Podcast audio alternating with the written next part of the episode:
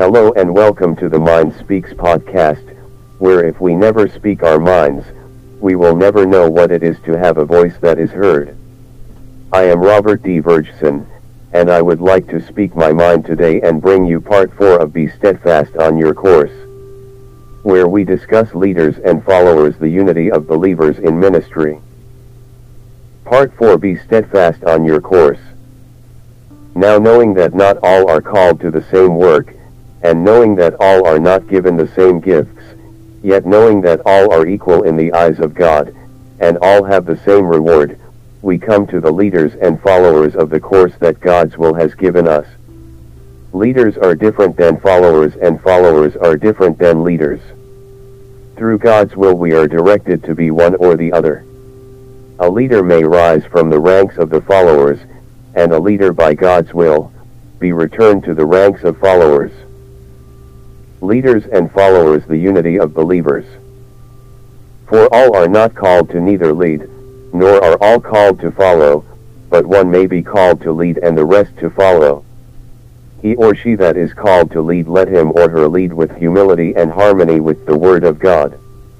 Lest they fall prey to the will of the flesh, which leads only by pride and self-centered interest.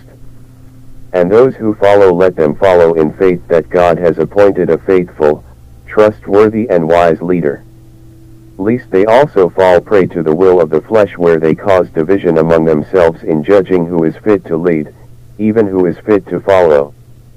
When in council, pray that we are given grace to follow without division among ourselves, that we are all, of like mind, of one accord with the will of God, nor that we in secret grumble and descend from the council of leadership.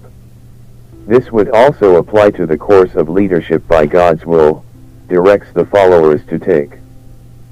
If we as a follower are not of one accord and if we are not led by the will of God to follow this particular course, it is best that we remove ourselves from the unity of the course, than to remain an obstacle that would cloud the vision of others.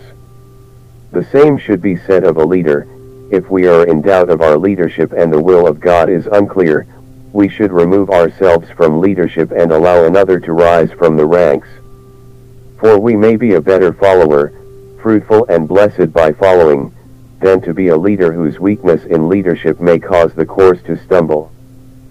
Always be able to be truthful of your counsel and not offended by another's counsel, for all who counsel are equal in the eyes of God and of those who follow the will of God. Therefore with humility accept the counsel of others, and allow the unity of believers to vote on the course they think best always remembering to first seek prayer for guidance from the will of God.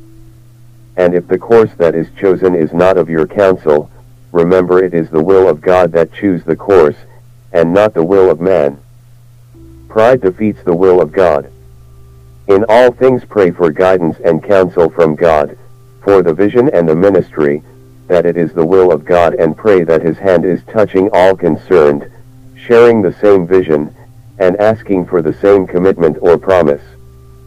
Pray for discernment so that you are made aware of any obstacles that may cause your course to falter and for those who follow that course not to stumble. Now if your course is suddenly riddled with obstacles whereby it is a daily trial and tribulation to start your course, and where you find stumbling blocks that prevent even the short course to come to a fruitful conclusion, consider this, is it still the will of God working in you, or the will of the flesh directing this course? The will of God will remove all obstacles that face us even those that are seen and unseen, no matter how large or small.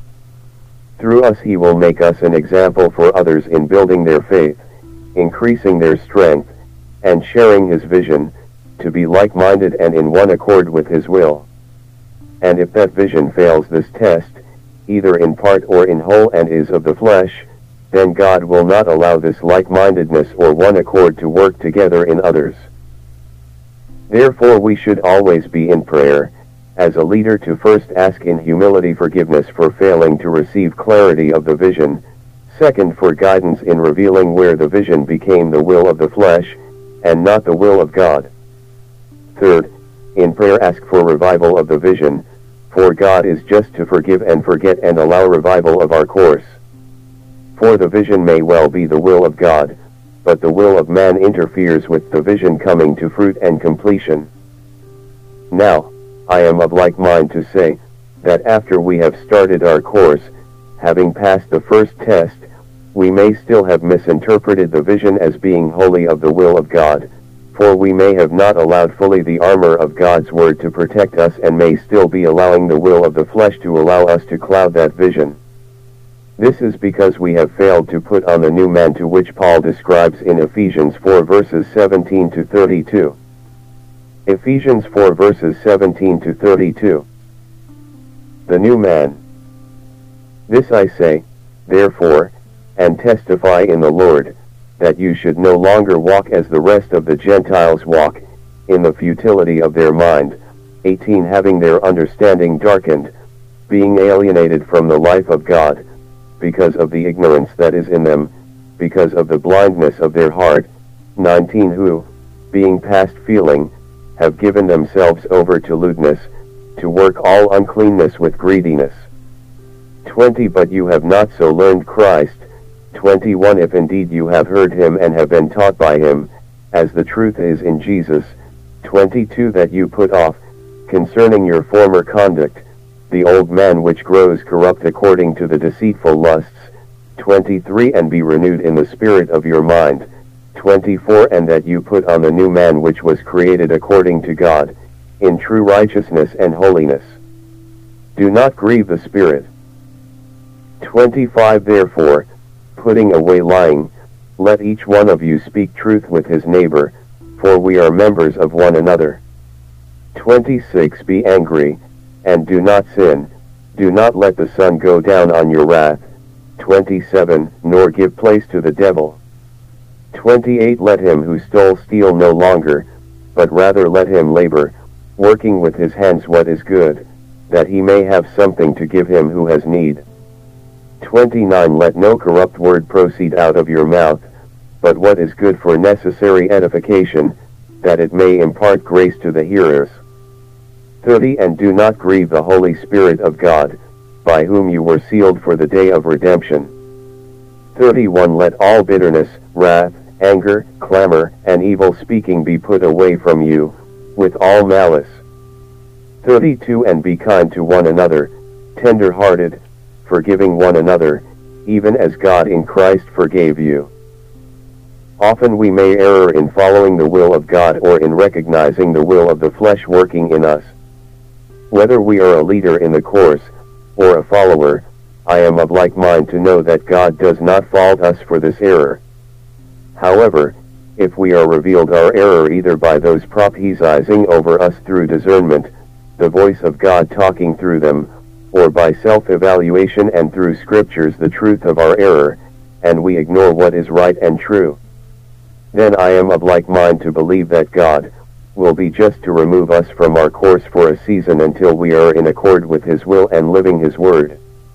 Therefore, if what we perceive to be God's will in our life, and it is truly the will of man undermining our walk, we should be faithful before God to ask for His forgiveness, His guidance, and redirection regarding our course. For in truth the vision was always of God, we might just not have understood the course of action needed to take, before we took that course and because we failed to put on the full armor of God. Paul gives us warning and a course of action for us to take in Ephesians 6 verses 10 to 20. Ephesians 6 verses 10 to 20. The whole armor of God. Finally, my brethren, be strong in the Lord and in the power of his might. 11 Put on the whole armor of God, that you may be able to stand against the wiles of the devil. 12 For we do not wrestle against flesh and blood, but against principalities, against powers, against the rulers of the darkness of this age, against spiritual hosts of wickedness in the heavenly places. 13 Therefore, take up the whole armor of God, that you may be able to withstand in the evil day, and having done all, to stand.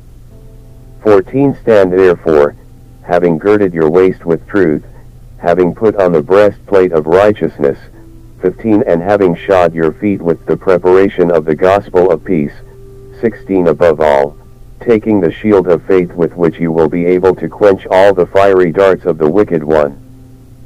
17 And take the helmet of salvation, and the sword of the Spirit, which is the word of God. 18 Praying always with all prayer and supplication in the Spirit, being watchful to this end with all perseverance and supplication for all the saints. 19 And for me, that utterance may be given to me, that I may open my mouth boldly to make known the mystery of the gospel. 20 For which I am an ambassador in chains, that in it I may speak boldly, as I ought to speak.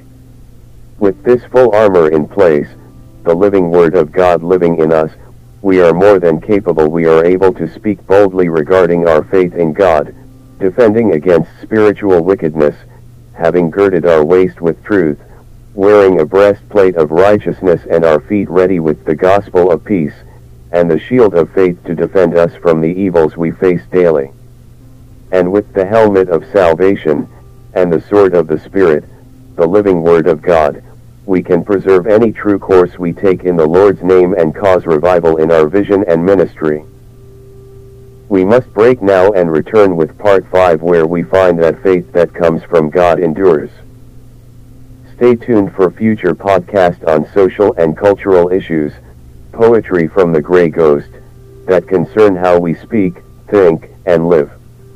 You can find my podcasts on Apple Podcasts, Breaker, Google Podcast, Radio Public, Spotify, and you can also find me on Medium.com, WordPress.com, Facebook, Twitter, Unsplash.com, Viewbug.com, Photocrowd.com, just key in the search word Robert D. Vergeson. May God bless you, wherever you may be. This has been an electronically read podcast to present the story in as clear and exact words as possible.